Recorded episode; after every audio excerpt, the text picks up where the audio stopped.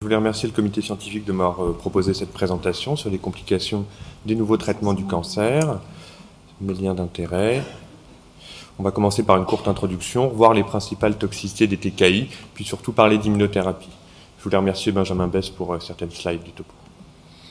Donc, comme vous le savez, en oncologie thoracique, on a eu deux grandes révolutions dans les dernières années, l'addiction oncogénique et l'émergence des thérapeutiques ciblées, E G F R en premier, puis d'autres cibles, et plus récemment, euh, dans les cinq dernières années, les immunothérapies, en particulier les checkpoint inhibiteurs. C'est des médicaments qui, globalement, ont un profil de toxicité qui est plus favorable que la chimiothérapie, mais avec des toxicités qui sont différentes. Pour les T K I, un bref rappel, c'est des traitements quotidiens par la bouche, des interactions médicamenteuses qui doivent être nombreuses. Les toxicités sont plutôt stéréotypées, assez fréquentes, souvent de faible grade, qui vont poser plutôt un problème pour continuer les traitements dans la durée. Il y a quelques toxicités sévères, du coup, qui sont à bien connaître. Pour les inhibiteurs de point de contrôle, c'est différent, c'est des médicaments par les veines, de, toutes les deux ou trois semaines. Les effets secondaires graves vont être assez rares, mais ils sont très polymorphes. Et du coup, il va y avoir une prise en charge diagnostique et thérapeutique qui va être spécifique et dont on va discuter. Pour prendre en charge les toxicités des médicaments, il faut savoir... Euh, intervenir à différents moments, il faut savoir les, les prévenir, ça passe par une évaluation initiale qui est rigoureuse, connaître les facteurs de risque de développement des toxicités, mettre en place les mesures préventives et éduquer, éduquer les malades, éduquer les médecins traitants, éduquer nos correspondants sur euh, ces toxicités. Pour pouvoir les anticiper, il faut connaître les profils de toxicité, connaître leur cinétique pour savoir à quel moment il faut les rechercher. Pour les détecter, il faut avoir en tête que ces complications existent. Évoquer le diagnostic, c'est euh, c'est vraiment le premier pas pour le faire. Et il faut exclure les diagnostics différentiels. Il faut savoir grader les toxicités avec le, le C T C A E, par exemple.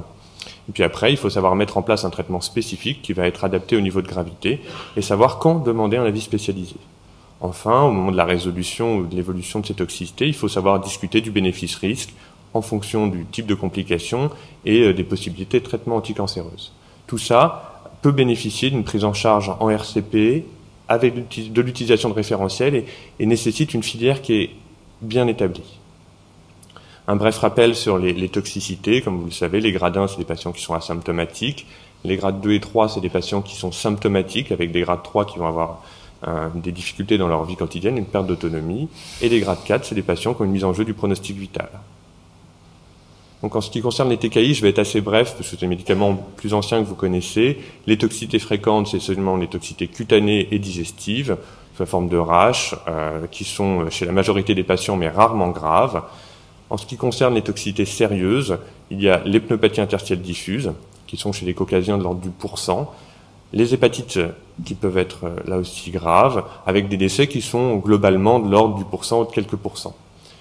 Pour la gestion au quotidien des, des toxicités les plus fréquentes, l'INCa a édité des, des guidelines qui sont très claires, très didactiques avec ce qu'on peut donner aux malades, les mesures de prévention de base et des stratégies de, de prise en charge de ces toxicités.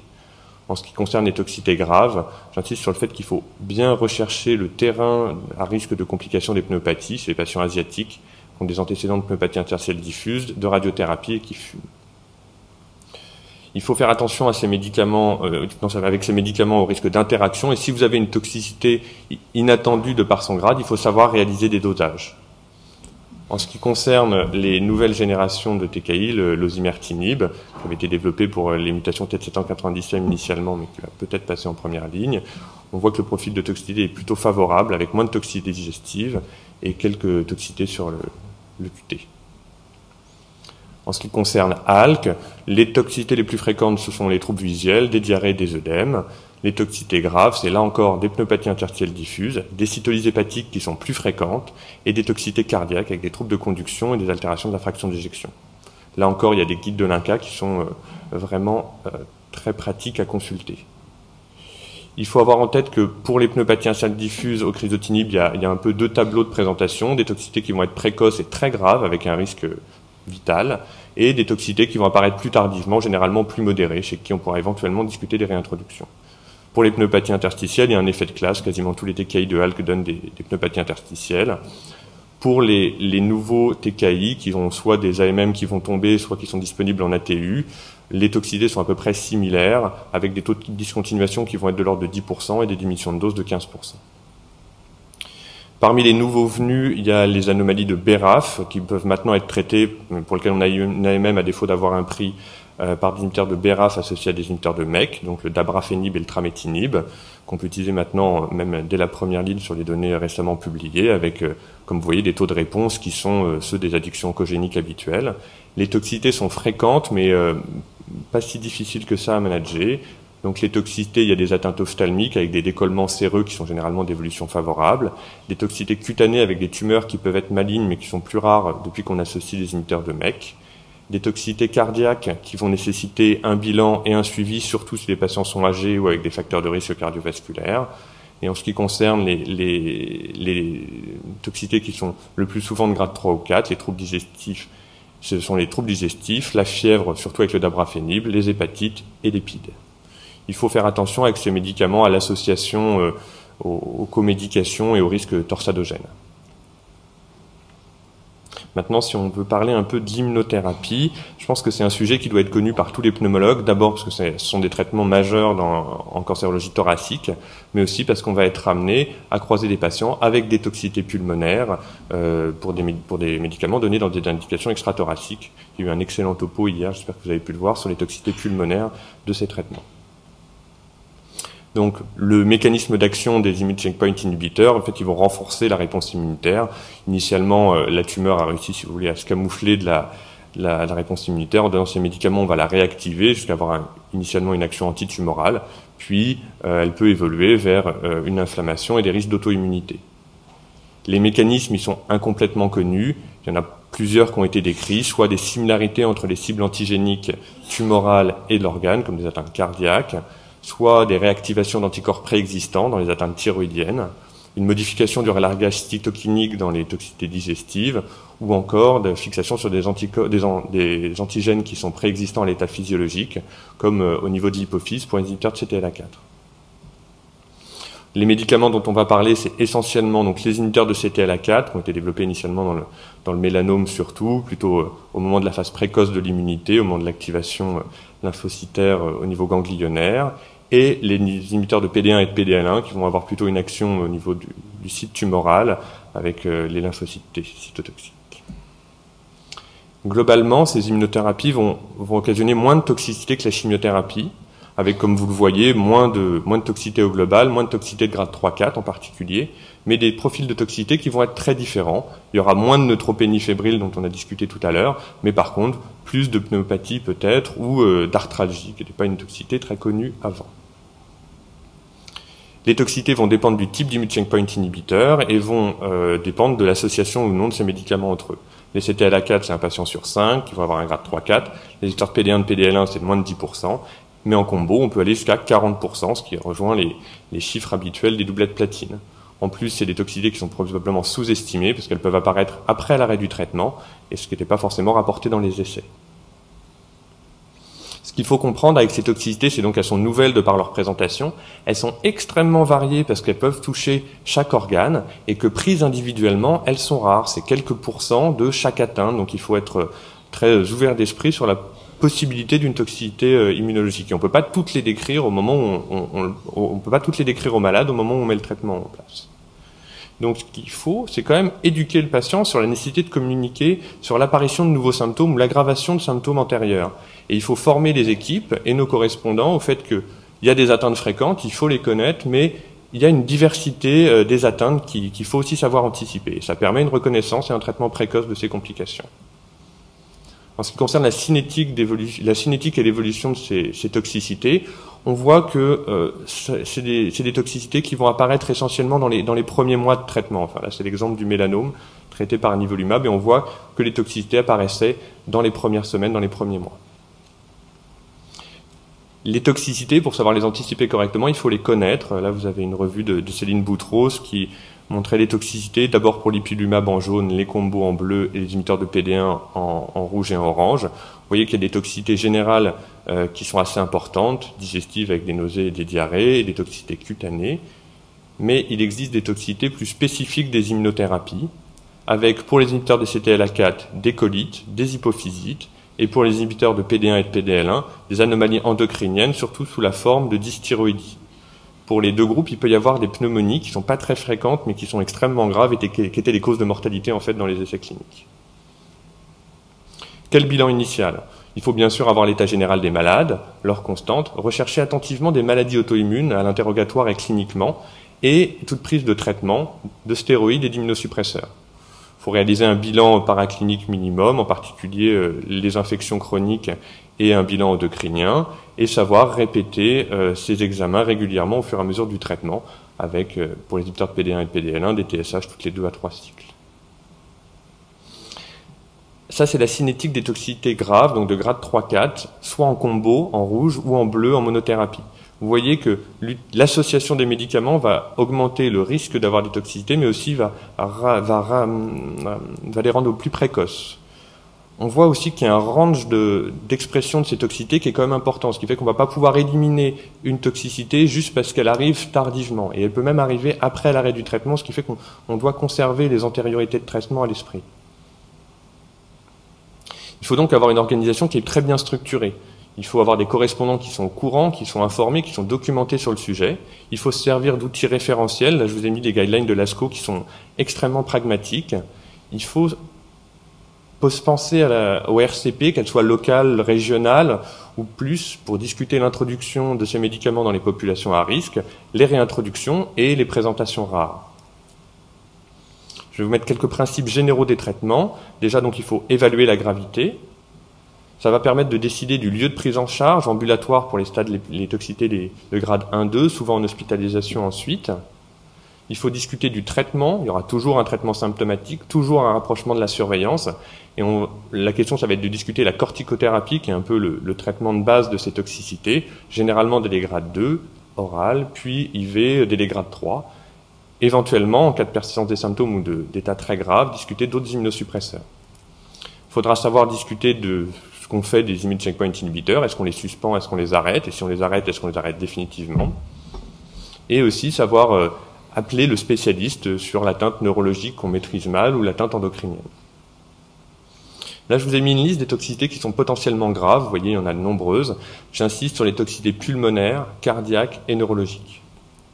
Pour la suite, je vais vous en décrire quelques-unes. Vous comprenez bien qu'on ne peut pas décrire toutes les atteintes, donc j'ai fait des choix. Les atteintes dermatologiques sont très fréquentes, généralement se présentent sous la forme d'un rash ou d'un prurite, avec comme diagnostic différentiel essentiellement les autres prises médicamenteuses. Les signes de gravité, c'est les mêmes que pour les toxidermies, c'est des signes généraux, des bulles, des décollements.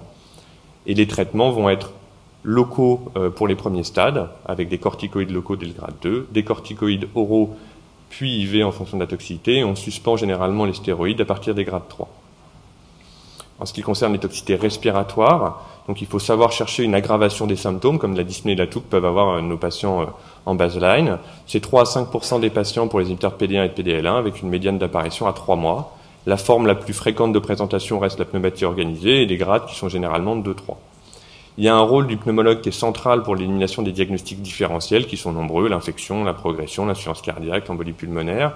Et il y a donc une nécessité de réaliser un bilan paraclinique assez exhaustif, qui va comprendre un bilan infectieux non invasif, un scanner injecté, une évaluation de la gravité avec des E F R et des gaz, et rapidement discuter d'une fibroscopie avec un L B A, surtout à visée de diagnostic différentiel.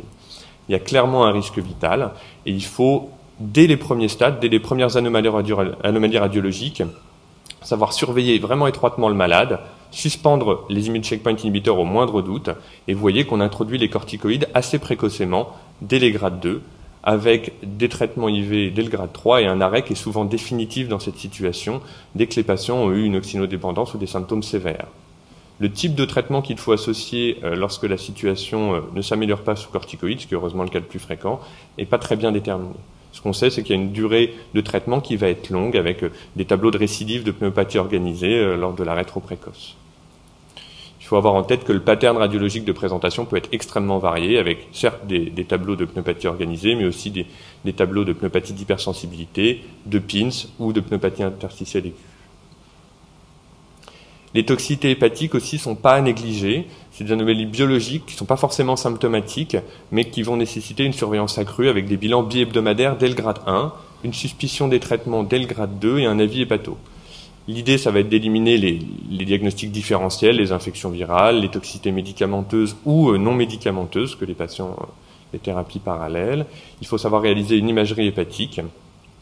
Et, euh, et là encore, s'il y a des signes de gravité, qui en l'occurrence sont les signes d'insuffisance hépatocellulaire, il ne faut pas hésiter à hospitaliser les malades, mettre des corticothérapies intraveineuses, et en cas d'aggravation, là c'est plutôt le mycophénolate mofétil qui, qui sera à proposer. Les dysthyroïdies, qui sont une toxicité fréquente, ça sera soit une biologie réalisée de manière systématique, soit sur des symptômes cliniques. L'orientation est assez facile, T S H élevé, T quatre basse, hypothyroïdie, T S H basse, T quatre élevé, hyperthyroïdie, avec quand même une attention particulière en cas de T S H basse. Si la T quatre est basse aussi, il faut savoir rechercher une hypophysite, qui se voit aussi avec ce genre de traitement. En cas d'hypothyroïdie, la question va être celle de la supplémentation, qui sera proposée si les patients sont symptomatiques ou si la T S H est à plus de dix. En cas d'hyperthyroïdie, le point essentiel va être de rechercher un retentissement cardiaque. Euh, S'il si n'est pas présent, un traitement symptomatique avec des bêta-bloquants sera généralement suffisant. Et dans les dysthyroïdies, il est très fréquent de pouvoir poursuivre les immune checkpoint inhibiteurs. L'évolution de l'hyperthyroïdie vers une hypo est, est une situation assez fréquente. Enfin, la fatigue, qui est un symptôme extrêmement fréquent. Il faut savoir rechercher des signes associés. Si elle est isolée, il y a quand même un bilan minimum à réaliser avec un bilan endocrinien, le cortisol, la glycémie, la T S H et un bilan hépatique. Il faut avoir en tête que ces traitements peuvent donner des insuffisances surrénales aiguës, dont les signes sont peu spécifiques, mais qui sont des urgences diagnostiques. Donc il faut traiter au moins de doute et faire le cortisol après. Une fois qu'on a une toxicité, il y a plusieurs questions qui vont se poser. La première, c'est peut-on reprendre un immune checkpoint inhibiteur? Clairement, s'il y a une toxicité mettant en jeu le pronostic vital, avec des grades trois quatre, et certains organes en particulier, le cœur, le poumon et les atteintes neurologiques, il n'est pas recommandé d'essayer de les reprendre. Si on est sur des grades plus faibles ou sur d'autres organes, en général, lorsqu'on les réintroduit, il y a cinquante pour cent de, de récidive d'une toxicité, la moitié qui vont être la même, la moitié qui vont être, toxicité, qui vont être une toxicité immunologique différente. Pour les pneumopathies, c'est à peu près le, le même ordre de grandeur de récidive. Il n'y a pas beaucoup de décès, mais il y en a quand même, alors que les patients étaient très bien surveillés. Maintenant qu'on sait qu'on, enfin, il n'est pas délirant de les reprendre, est-ce qu'on a besoin de les reprendre? Là, on a les données du mélanome, où on traitait les patients par bithérapie, et on comparait des patients qui avaient arrêté leur traitement suite à une toxicité et ceux qui l'avaient poursuivi. Et ce qu'on peut voir, c'est que les taux de réponse étaient pas très différents, peut-être même un peu meilleurs pour ceux qui avaient eu des tox, et que les P F S étaient non signif... n'étaient pas différentes d'un... dans un cas ou dans l'autre. Le pronostic semblait pas très différent entre ces deux catégories de malades. On peut se poser aussi une question qui est parallèle, c'est de savoir si ces toxicités sont associées à la réponse.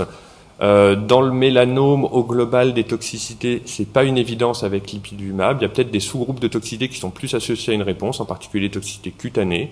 Dans le cancer bronchique, on a relativement peu de data. Je vous ai mis une étude prospective de quarante malades qui montrait que ceux qui avaient une toxicité à deux semaines avaient des taux de réponse et des P F S qui étaient meilleurs. Là encore, il y a possiblement un rôle du type euh, d'effet secondaire.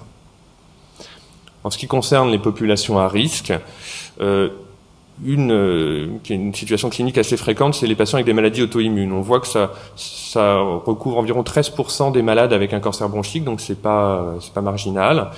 On a l'exemple là encore du mélanome, des patients qui avaient une maladie auto-immune, qui ont été traités avec des inhibiteurs de P D un, P D L un, des taux de réponse qui sont à peu près ceux attendus, des, récid... des aggravations de la maladie auto-immune qui sont dans trente-huit pour cent des cas.